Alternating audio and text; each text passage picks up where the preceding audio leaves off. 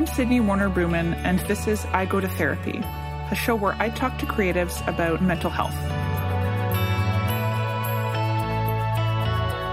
We record this podcast on Treaty 13 land, which is the traditional territory of many nations, including the Mississaugas of the Credit, the Anishinaabe, the Chippewa, the Haudenosaunee, and the Wendat peoples, and is now home to many diverse First Nations, Inuit, and Metis people. To learn more about the land we occupy, please visit our show notes. Sanchari Sur is a PhD candidate in English at Wilfrid Laurier University. Their writing can be found in Joyland, Al Jazeera, Room, Event, Prism International, Quill and Quire, and elsewhere. They co edited Watch Your Head, Coach House Books 2020, and are included in Appropriate Interviews with Canadian Authors on the Writing of Difference, Gordon Hill Press 2020. They are a recipient of a 2018 Lambda Literary Fellowship in Fiction, a 2019 Banff residency with Electric Literature, and an Arc Poetry Magazine's 2020 Critics' Desk Award for a feature review.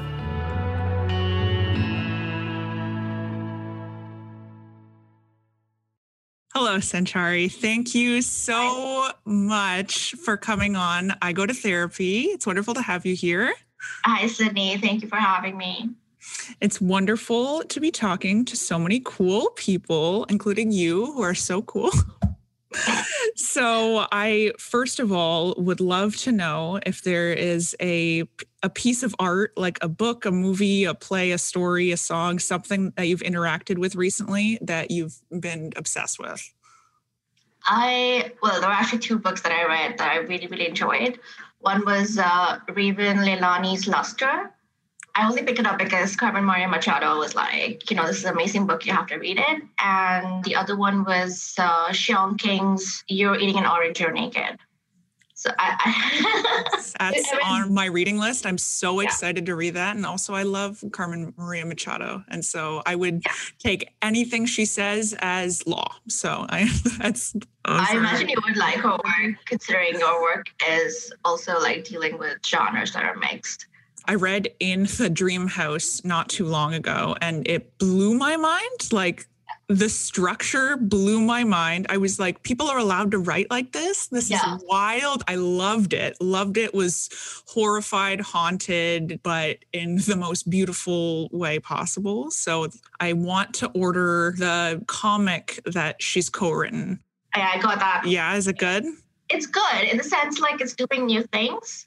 Yeah. I'm actually not a huge comic fan, but uh, I felt I had to have it for my book collection because I know something I want to keep going back to. I feel like it's also yeah. a book you could possibly teach in class. Wow, that's what I like cool. about uh, Carmen's work because it, it has that quality. Yeah. And in a way that you can actually connect about themes that may be difficult to talk about, but you can connect about them in a classroom and talk about them. Yeah. Yeah. I haven't read um, her body and other parties. Her story. Oh collection. what? No, I haven't. I haven't read it. No. Oh my god. Okay. Okay. It's a crime. I know. I get it before you read the uh, get okay. the comic book because I think that yeah. will definitely change a lot of things for you. Okay. Okay. Yeah. I'm excited. I'm excited. Okay. Getting right into things. Um, while I was reading up on you, reading your work, like completely internet stalking you and things as you do, I came across this term diaspora that I I had seen in a very very academic sense before. Right. I hadn't seen it applied like I had heard it thrown around, but hadn't really seen it applied in an academic and creative sense at the same time. And I was sort of reading how you redefined it to your work. And I was just wondering if you could speak a little bit on your experience with the term and the ways in which that experience impacts what you create and what you do.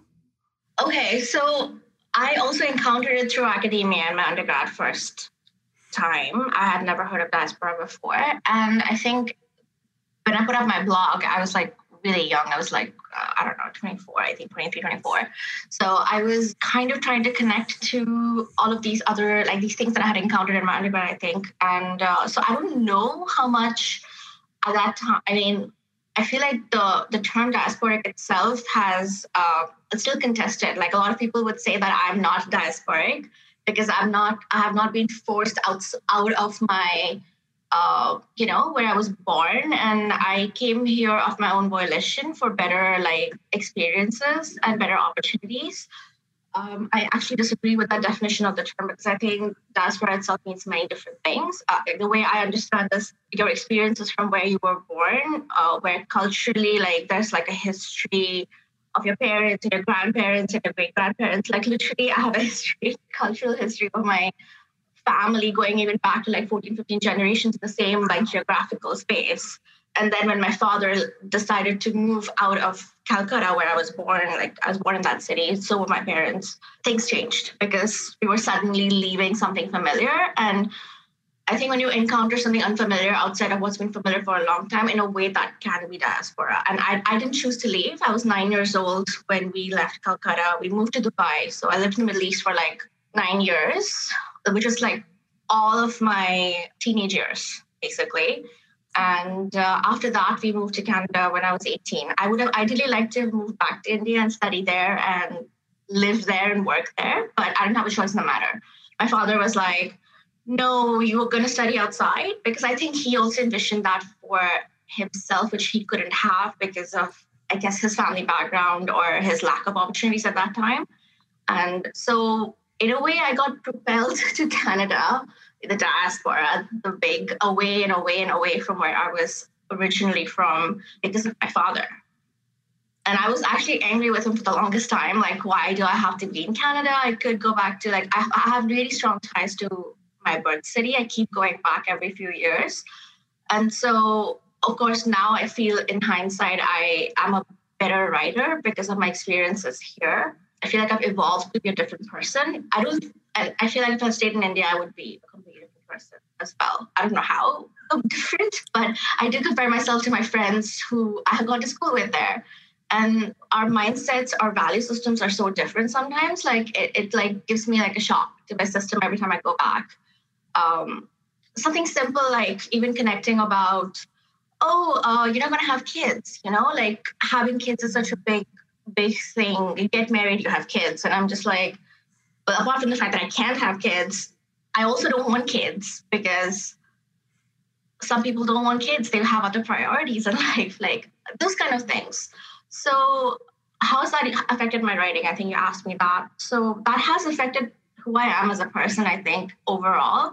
Just it's made me, uh, like when I came to Canada, I had never heard the term South Asian before right? For me, it was always Indian and Indian literature and Indian writing is what I was drawn to, and who I was was Indian.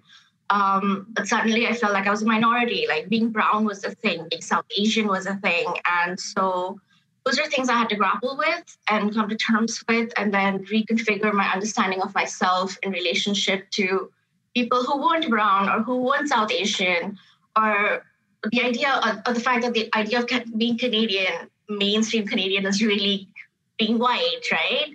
Uh, and not so much as being like people who look like me, like you have a hyphenated name, South Asian Canadians, but I had to really grapple with that hyphenation. And then I think that just kind of seeped into not only my academic research and my interests, but also I, I would say my creative writing. So stuff that I'm actually attracted to are diasporic writing in that sense. Even if it's second generation writing, some people would say, oh, this is not diasporic writing. It's just second gen Canadian, South Asian Canadian writing. But I mean, you can label it whatever you want, but it, in the end, I think it's the it's the same idea. Like it's still something that has been created because of certain situations or conditions. So, yeah, I don't know if that answers your question. No, it fully does. It does. Um, I'm curious to sort of hear about. Um, the way in which you talked about visiting where you're originally from and speaking to people and those different expectations and things. Like, I was wondering if you could maybe speak on the ways in which differing societal expectations sort of like affect your mental health like sort of having your influence of where a lot of your friends are from and where your family is from but then having influence of like expectations from your actual family and then you're in Canada as well. So there's like different societal influences and expectations and things like that. Like I can imagine that it might be not difficult but maybe complicated. I don't know if societal expectations affected my mental health so much in that way, in a conscious way anyway, because I was always silently, I think, doing things that I really wanted to do. Like, even though I knew it was probably not going to be accepted, I was doing those things, even growing up, even in a place like Dubai, which was extremely sheltered and extremely conservative in that sense. Um, but um, I think one of the things I, I, that did affect me was well two things. One was the fact that, and I wrote about this in an, in an essay for Daily Xtra as well. When I like found out that I didn't, ha- I was not going to have periods anymore, which meant my body wasn't producing any more eggs. So technically, I couldn't conventionally like have a child. I mean, I still have children if I did in vitro and all those like expensive procedures, which I wouldn't advise anybody doing because I found out really scary stuff about them. So, oh, no. like, if you want to have kids, I would really advise like adopting. Please don't subject your body to that. But like when that happened, I was 12 and my parents were terrified about my future prospects. They were just like, "How is she gonna get married?" Also I was a very tiny child. Uh, my, like I was always short, so they were all like, they're like, oh, she already has this that makes her stand out as somebody who's not conventional, and now this other thing, like you know. So all my life I had to keep the, this fact a secret that I can't just conceive. Like I was told not to share this information with my anybody I was seeing, with my wow. friends. A lot of friends didn't know this about me because I was it was just a big secret I was carrying with myself. And it was only recently that I, like two years ago, that I wrote an essay about it. Two, three years ago, I wrote an essay, and then publicly it was just out. And I was, I was terrified. Even then, I was terrified. that all these years later, I was finally, even though I was married with a loving partner and all of that, I was still scared. Like, how is this going to be received? But once it was out, it was like, oh, okay, it wasn't that bad. Like, why was I? I think my parents were more terrified than I was even though it's like they did not show it to me but that was i think part of the, the societal expectations like oh you can't have a kid normally if you are a woman or a female identified or female looking right yeah. like i'm perceived so then there's something wrong with you and there's something wrong with you then your worth as a woman or as a person is like really low and so i think that affected my self-esteem a lot yeah. um, and the other thing I think that affected me as a result of these expectations was probably I had to keep it a secret that I was attracted to both men and women. So I, I didn't, bisexuality was not a term that I was familiar with. And we didn't have any like things that you have in here in high school. Some some high schools anyway, you seem to have uh, where if you are queer, you have a club. You know, being queer was like abnormal, especially in a place like in like United Arab Emirates. Like, mm-hmm. no, if you were queer, you just kept it to yourself. And I didn't even queer was not a term I knew. You you either were gay or like lesbian, or you were straight, right? Yeah, it was just it was demonized. So I knew I was attracted to girls around the same time I got attracted to guys, which was around thirteen. But I never verbalized it even to myself openly. Like it's just something I would think about like sometimes, like, oh, I'm attracted like or I would get tongue tied around certain girls or mm-hmm. certain women, but I wouldn't know why. It was mm-hmm. only after many years I realized, oh, that was the reason because I was attracted to them. And mm-hmm. that was just was normal, right? So I think those are the things I, I, feel like if I had lived in a society where I could have openly come out, maybe I would have been a different person. I, I don't know. like I, I don't regret it. I just feel like that's just a part of my life that I didn't experience fully because I grew up in Dubai. My formative years were in Dubai. Like the most important like experiences that you have is that time in your teenage years, I guess. And I there are parts of me that I had to keep secret and hold in. So I was also a very serious child as a result, a serious person. People I think people have perceived me as aloof because I don't talk to them, but that's because I had a lot of social anxiety as a result, I think in my 20s, yeah. which took me a lot to overcome. So yeah, I guess those I guess that's what my answer is with mental health. I think it did affect a lot of things. Uh, anxiety was a huge part of it. Depression also. Um, yeah. Oh no, it's a good answer. I'm just sort of taking in everything that you said. You reminded me when I went through um, through a period in which I was sort of noticing girls and being like, "Wow, like I just like really want to be all these girls. Like I'm just so jealous of all these girls." And then I suddenly went like, "Oh wait, I think maybe I don't want to be them. Maybe I just really like them. Maybe that's yeah. just what that's happening with me." Yeah. Um, sort of going off um, of the lived experience of of just being a person who's queer who creates art like how important has representation been to you since sort of coming into that identity and being more comfortable in it um i haven't thought about representation consciously mm-hmm. i feel like since i started coming out which is shortly before I met my partner, maybe like two years before I met my I was dating another person actually. That's when I started verbalizing the fact that I was attracted to women as well. I didn't identify as genderqueer back then. I was still that's another thing that I came into as I was opening up to the myself to the idea that yeah, okay, you know what, I am queer and I just need to figure out the ways in which I am queer. I just don't know yet.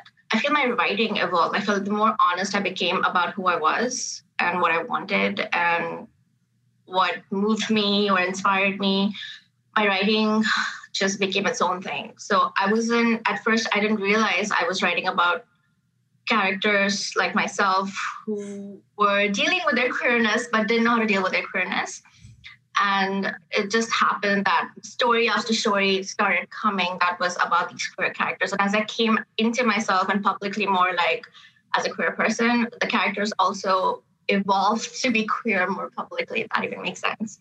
So but i didn't think about it like oh i'm doing this as representation at the beginning anyway. And then later when i've done readings and stuff and i've had people come up to me and tell me that this is their experience and they're so happy that they're like hearing about a brown South Asian queer person, uh, like like they're seeing that like they haven't had read stories like that before, and to be able to hear that in a public space made them feel seen. So for me, that was a huge validation to keep writing and just being as honest as possible in my writing. Yeah, but it wasn't conscious. That's super cool. How has your academic experience informed the way in which you edit and like interact with creative work? Not so much with editing. I think my background in academia has helped me become a better reviewer, which is a strange offshoot that has happened. I used to hate doing book reviews. I mean, I was interested in reading books, but not thinking that critically. I like consuming as much as possible when it comes to books and not write about it or think about it because I do that already in the academic setting so much that I think for the longest time, like it was difficult for me to read for pleasure and read through the critical eye. But the more I started reviewing books, my critical eye was honed as a result. But it was also because of the academic background that I had the critical eye. So it was sort of like feeding itself, each, each other. So I became a better reviewer, and hence I became a better, like a critical like, writer in academic work and hence I become a better reviewer and just kind of like feeding each other. I, I haven't been an editor that much. Like I, I, was an editor in the capacity of like a guest editor with Invisible for like six months, where I mostly curated. And when I was editing somebody's work, it was not just as a from an academic lens, but I think I was also bringing in the different kind of storytelling practices that I have been subjected to since I was a kid, like not just within my culture, but also stuff I read right? Or stuff I've been attracted to, or the stories I've come into contact with, even from my family. So I think multiple things affected that experience of being an editor. But currently, as a managing editor, um, right now, as of now, with Canthius, I'm still doing admin work.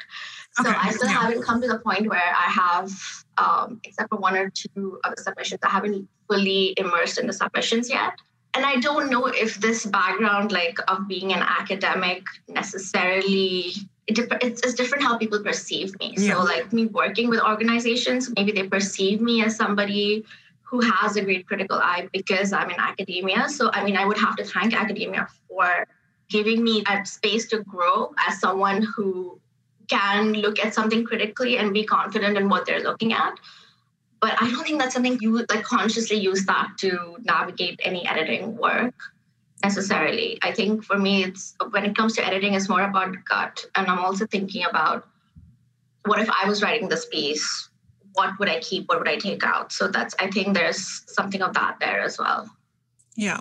Like a more empathetic view rather than like a strictly analytical sort of or yeah yeah and how does this how would this piece work? Like i don't think the academic thing works necessarily but i see what you mean though because when i'm editing academic work i do go to that situation as well but it's, it's a little different because academic writing and creative writing are two very different kinds of work.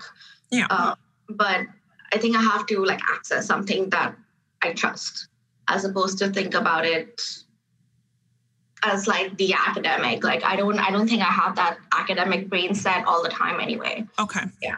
So you see it rather than informing the way you're doing creative work and editing work, you see it as like a separate part, basically. Yeah. So I think I just remembered Insomniac because I mean, well, yeah. So I edited Christopher Evans's uh, collection, which is this amazing collection, which is supposed to come out with your book at the same time, and I was mm-hmm. worried that the two books would compete with each other because your book and his book are really, really good in their own right. So when I was editing his work, and he's like a cis white guy, and that's not even my experience as a person. So very different. But I connected with his writing because it's genuinely good writing. Like it's this hmm. sharp, visceral gut writing that you want to connect with, you want to work on. Like I, I picked his manuscript and said, I want to edit this. It's amazing. Right? And I normally don't even re- read cis white guys if I can help it because I've read them all my life. I've been forced to in academia, right? I'm still reading.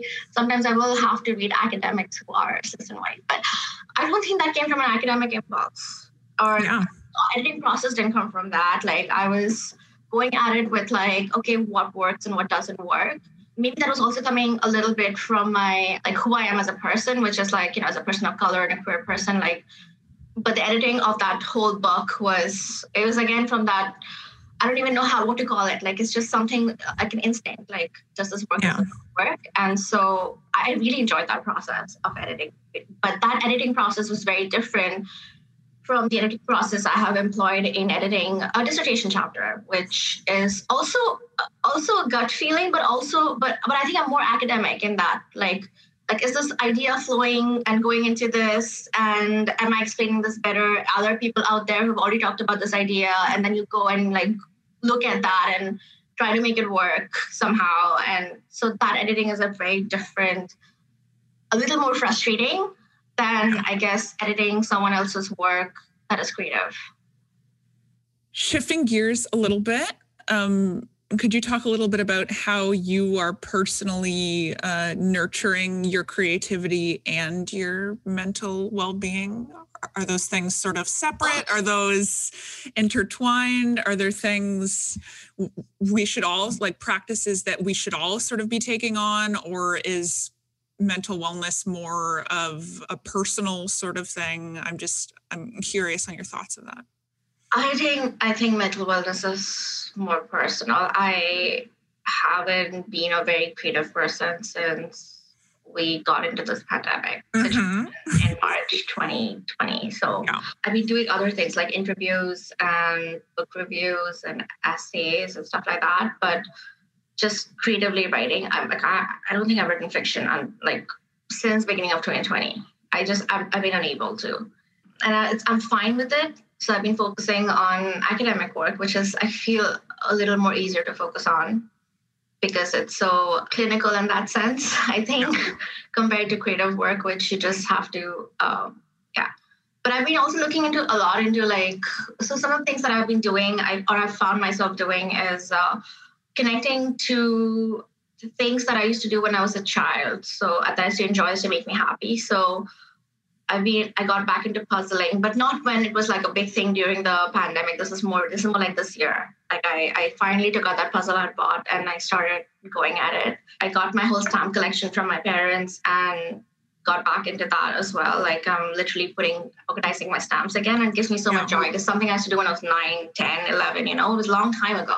And I just kept the stamp collection, but and even added to it and just not organized them. So it's yeah, it's grown over the years. It's just just being there, like pieces of paper accumulating. I think my mom at one point was like going to give it away. And I'm like, no, I'm gonna get back to it. It's like when? When you're retired? like when do you make time for stuff like that?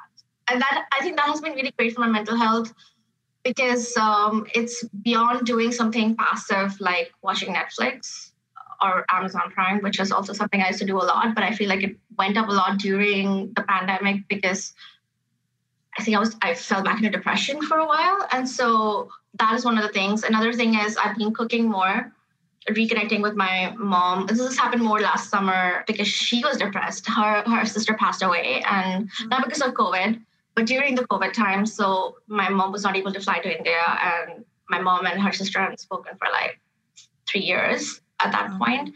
So my mom feels less, you know, this guilt that she couldn't reconnect because she always thought there was time that at some point they would hash it out and have that big fight, and it never happened. So as a way to connect with my mother, I was also connecting to Bengali cooking. I started cooking a lot of fish curries, which take a lot of time to cook. So this is something I would not have uh, like attempted in the past because it's just scary. I, I don't know if you ever cooked like fish curry, but you have to fry the fish first. And okay. frying anything is to scare the shit out of me. So especially fish because it's just the, the oil goes everywhere. It's just always, yeah. Yeah. But I found a way now and I'm not scared of it and I can make fish curry. So um yeah, that was one of the things. Um we recently my my partner and I moved closer to my parents, so my parents are literally walking distance now. That's awesome. My sister lives like two buildings down at this point, and so I've been making it a point to like spend more time with them in person.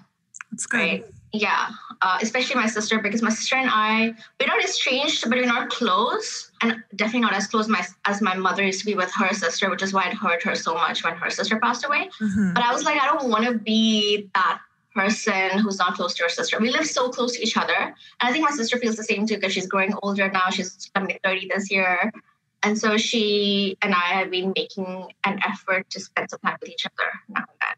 Yeah. And I think that's been good for our bonding. Maybe in like, I don't know, a few years we'll get closer, like my how my mom and her sister used to be. But I don't know. I don't know. You can't really predict what what's in the future yeah that's that's been great for my mental health and connecting reconnecting with old friends um, friends are not here who are like in india or elsewhere making time for them and like you know having video chats or whatever and just reconnecting yeah, it's weirdly been um, it's been exhausting, sort of doing a lot of work over Zoom, and then also having like normal off work social mm-hmm. time having to be over Zoom as well. But it's been so necessary for me to connect to people, and I'm connecting with people who.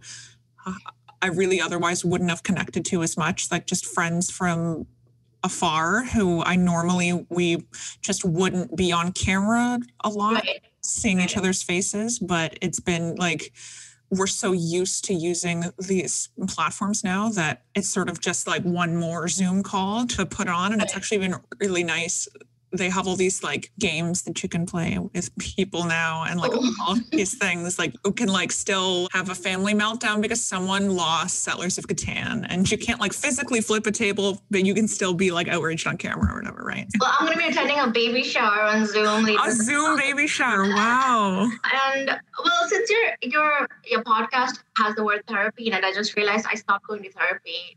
Oh wow once the pandemic started. Not because I yeah. don't need therapy. I do need therapy. I just can't do it over phone. Yeah. And my university is not set up for video chat yeah. for therapy, which is extraordinary considering that they're still charging us the same amount of money for wow. therapy part of it. So wow. it, it, goes from our tuition and yeah. the tuition hasn't gone significantly, except for some maybe a few hundred dollars. It hasn't gone significantly down. Like yeah. universities in all over Canada, not just Ontario. Yeah. Which also pisses me off because that's been an extra stress of like paying my tuition every few months. Like I'm literally living term to term because I don't know. And I think that's also delayed my dissertation. I don't think the support from the university has been that great. And it's unfair to sorry, I just need to rant about this since you're Oh yeah. I think it's unfair to expect professors to take that burden on. No, the professors should not be taking that burden on. They are stretched thin, thin themselves, like they need therapy. Yeah. Why is the school not looking into this or doing something? And how dare you even charge us the same amount of tuition when same with international students. Nothing has changed when they're sitting in their home countries and if they're lucky, if they have access to the Yeah. internet, right? Yeah, exactly. grad stu- I know a grad student who is in Calcutta, and she is a student at the University of Western Ontario uh, in a, uh PhD program. And she's so classes have officially started. So she's still doing the classes sitting in Calcutta, and I, her tuition is not significantly low. She's getting charged as an international student. wow. So uh, this is something nobody's talking about that uh, students are suffering. Yeah, sure, we got offered the CERB, but like, or that other student thing that uh, Trudeau offered us, but like, no offense, that was like a shitty band aid. Hmm Uh, we're struggling here, right? And Yeah. since we're about mental health, I think the government, the state has a hand in like screwing with our mental health. So, Oh, it definitely does. It and so does the university. They are just as Oh yeah. Yeah. I didn't realize that you would be paying the same amount of benefits to not receive the benefits. Like why are we paying i think it's almost it's a few hundred dollars at least for an athletic center now yeah. Yeah. is there anything Why are you? this no why why are we doing this Yeah, exactly. It should be at least um, redirected and put into some kind of resources for you or or lessons so that so that Yeah. you can use that money for something else, like whatever else. yeah Whether it be something like therapy or not, just to live, right? like they claim that grad students have it great like grad students in the humanities especially who's doing research online because all the books are available that's bs recently i couldn't get a hold of this essay in a journal that was like published earlier in jan. And i was i was scrambling because this is a brand new uh, issue on like queer studies in canada which is like a huge part of one of my chapters.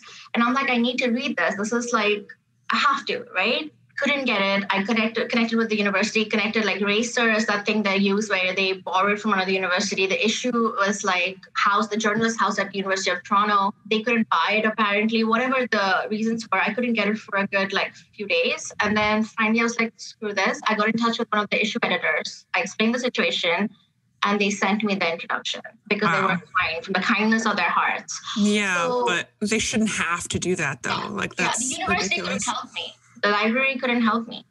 Wow. So what are we paying for?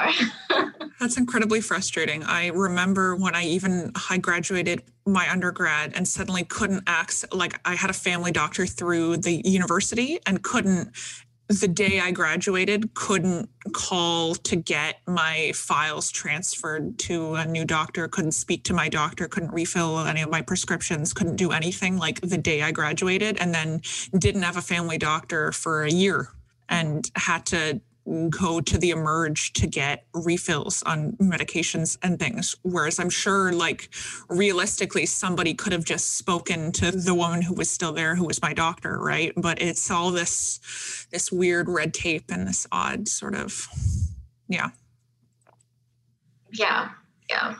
And then my parents are like, stop stressing about all of that. And why don't you just focus on finishing uh, your dissertation? Because it's so easy to just focus on finishing your dissertation. yeah. I mean, these structures that we think are solid are not really that solid. No. They don't help the individual at all. in that vein um, is there anything that you would like to talk a little more about or something completely different that you'd like to speak on that we haven't talked about yet I assumed you want to talk about if it's cathartic to write creatively and if that helps with mental health. I don't think that's true for everybody. Is Yeah. I would say, and to think that creative writing should be used for catharsis is also limiting yourself as a writer. So, I mean, you can use it as catharsis, but you shouldn't always be thinking about peddling your trauma. yeah it's true Yeah. Just because people out there are writing about their trauma doesn't necessarily mean like there can be a lot of pressure to you feel that you have to also reconnect with your trauma and write that. If it doesn't come normally to you, if you no. feel you're not ready to face that trauma, then I don't think as a writer you should have to face it. So I think that's what I would say. Like writing is meant to liberate you in some ways, I think. And if it's not doing that for you, then maybe ask yourself why you're a writer uh, or who you're writing for. Because yeah, it shouldn't it shouldn't give that extra stress on you just because you feel like you should be writing certain things just because everybody else is. No, I definitely agree that there's there's a lot of pressure to sort of to make whatever your story is like marketable and mm-hmm. sellable and to bare your soul and to expose yourself in order to make money and to sort of like it's when like a quote unquote a trauma story like starts becoming like a trend and it sort of becomes this like your story doesn't have to be marketable. It doesn't have to be anything. It doesn't even have to be shared. It's not like you shouldn't think that because you're a writer and you happen to have a trauma history that you need to write about that at all. And even the way in which you approach that can be completely separate from your creative practice. Uh, definitely. Yeah. And I think this also goes for editors for maybe pushing that on writers. Uh, maybe I have been guilty about that myself uh, but I've also had it being pushed on me. Uh, wow. Okay. This, like when I was just starting out to like start trying to get my work published in Canadian literary magazines, I wanted to do a book review of Soraya Peerbaye's Tell, and I because I really connected with the. I don't know if you've read the collection, but it's basically about Reena Virk, who was murdered at 14. She was bullied and murdered by like by a bunch of her peers and it was just this horrific incident in like Canadian history. And it's not even that long ago, but like Reena Virk and my age, like she was probably a little older than I was okay. when she died. Um, like yeah, like I think in a sense, like we were uh, almost peers. Yeah, that's what I mean. That's why we, I really connected with that. But I was also re- like triggered to remember about this this traumatic memory from childhood so in the book review, that's how I approached it, but I didn't write about the trauma. I, I didn't yeah. go into details of my traumatic stuff. Mm-hmm. I just talked about this is why I was attracted to the book, and then I went to the, the, the review of the book. And the book reviewer at the time for that magazine, uh, he's no longer with them, was this guy. He was a person of color too, but it was extremely cis and he was like, "Oh, you need to." One of his feedback was like, "You need to write about your trauma. Like, you need to give more details." And I was like, "Are you kidding me? Like, no. Like, what are you? What is he saying?" But I didn't know any better to challenge him. That like now yeah. I would just slam that person. Like, or uh, I, yeah, I and say, "What on earth?" Yeah. No, yeah. At that time, I was no one, and he was like an established poet and stuff, right? It's it's funny because I still encounter him sometimes, and I think to myself, "Is that why you never published my book review?" Because I just couldn't do that. I couldn't do those no. revisions. No. Finally, I worked around it, and I gave. It took me a little longer. I think I submitted the revision maybe like a week later, and he was like, "Oh, you submitted this too late. We've already accepted someone else's book review." So though I wow. did the work, didn't get published. I was so upset. I didn't even ask for yeah. at that time, but I was just like I, and I didn't know why I was upset. I'm like, maybe somehow I had failed. I was upset with myself. Like, I was like, yeah. I could have been published in this magazine. But um, now, in hindsight, I know that I was right and he was wrong. And whatever he did, what I would say, it was like bullying in some sense. I don't think he did, was doing it on purpose. I think he was more like how to make this review more juicy or something. I don't even know. Yeah, it's a weird expectation that we need to to share such intimate details of our lives in order to make yeah. like it's almost saying that someone can't connect to me through like the work I'm producing. So I need to make my story sadder or more emotional in order for them to connect yeah. to me. It's absolutely ridiculous. Yeah. Yeah, I could definitely rant about that for a very long time. yeah, so I think reviewers, I mean, uh, editors, sorry, not reviewers, have that uh, responsibility as well. Yeah. Not impose this even unconsciously, because that's why I think it was unconscious. Because I believe I may have done something, maybe not trauma traumatically, but maybe pushed on somebody to write about a certain experience because I felt that's what the essay should have been about. So I would say, yeah, editors have to be way more self-reflective when like mm-hmm. working with writers, especially because you don't know who's coming from what kind of traumatic background or what experience. No, exactly. And yeah, you can't make those assumptions either. Yeah. I completely agree. So we are about to go into our last um, little more fun question, but I just wanted to take a moment to thank you so much for coming and speaking to me on the podcast. Thank you for being so so thoughtful and so insightful, and just thank you for participating and for bearing with my questions and things like that. I just wanted to. Well, thank you for the opportunity, honestly, because I I think it's a great series. More people need to be talking about the intersection of therapy and mental health and creative work for sure. If you had no limitations at all, money, burdens, time, fear, um, what would you be creating right now, if anything? Okay, so I I looked at that as a talking point, and honestly, I have two answers. Yeah. One is I would write the book that I've always wanted to write since I was like a teenager, which I feel like I'm not going to end up writing until I'm in my 40s. It's just a giant book project that I've been carrying in my head for for years, which has a lot of like I guess family stuff in it. So I'm also hoping maybe some of the people I write about will pass away by then. I don't know. because I don't want to get like accused of like writing yeah. more stuff. But I think at this point I'm also not scared of like who, whose egos I hurt. And hmm. like, there's I feel like there's some stories that need to be told and they are gonna get told, even if through a fictional way. But on the other hand, if I had all of that money and like I don't have to worry about anything at all, I may not have been creating at all as well. Yeah, yeah. I'm just been may have been traveling. Like I, I feel like I love traveling a lot, and maybe I don't know. I feel like maybe for my impulse, my impulse to create comes from a place where I've always felt like I don't want to end up, it, and it's such a self-indulgent impulse because it's like I, I, I don't want to be nobody. I don't want to be someone who is nothing. Which is a weird thing because just because you are not a writer or a creator or an artist doesn't mean you're you're not. But i think that has been an impulse for wanting to write because i've always felt special. Like when you're young when you're like in grade three and you're writing poetry your your teacher is gonna always trying to make you feel like you're amazing. And so i've had that in school a lot but I don't think that's the right impulse anyway to write. I think the right impulse should be something more like close to you, something more personal. So the impulses that I have right now may have been as a result of the things that I have experienced that were hardships in some sense, or things that I still negotiate with, like mental health. But I don't know if I were, if I didn't have any burdens, if I didn't have to worry about anything, and thinking about even like stuff like I don't know racial microaggressions and stuff like that, which you encounter quite often in the academic space. If I had all the opportunities at my feet, would I even be in academia? I don't know. But yeah, if I if I didn't have those burdens, if I I would be a different person. And I don't know if that person would necessarily have an impulse to create because they already have access to everything. So I don't know. I Yeah, that's a good answer.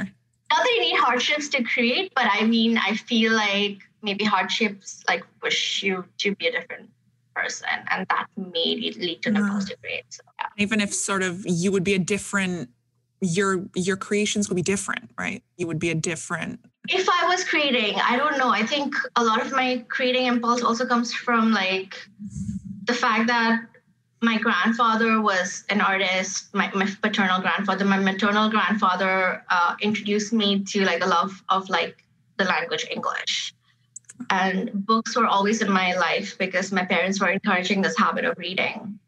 And so a lot of that impulse also comes from like reading work and then thinking about stuff that you want to write about, like worlds that you want to see. It's, a, it's like many little different things, but I think if everything is like given to you on a platter, sometimes you you just continue being a self-indulgent person. Like you don't have to think about anything. Like if I were a cis white man, I suppose, or even a cis white woman, I guess, who had everything easy, who was conventionally good looking and who who was rich, who who could just go wherever they wanted. Um, I, I would have other opportunities. Maybe my impulse would be to like be in politics. I don't know, to get power some other way. I, I don't know. I feel like your life defines who you are in some way, your impulses in that sense. So I mean, I think that's a good question because it made me think a lot about what has led me to write. Like now, obviously, my impulse for writing is completely different. But when I initially started, it was like I want to be noticed in my class. You know, I was I was otherwise I was just an ordinary student. Like I wasn't topping, and I wasn't like flunking. I was like a little above average, and hmm. it was a big class of like 100 students. And I was, I stood out because I was a writer.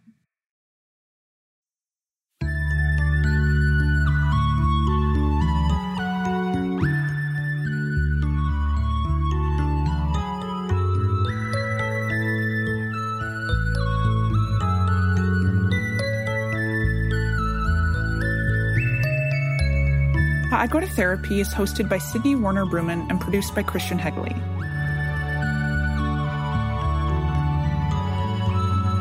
Original music and sound mixing by Christian Hegley.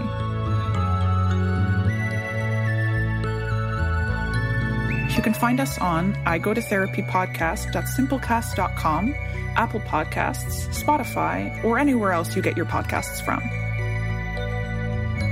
If you're on Apple Podcasts, please consider leaving us a review. It would rock our world, and that's not an understatement. We love you. Thank you. See you next time.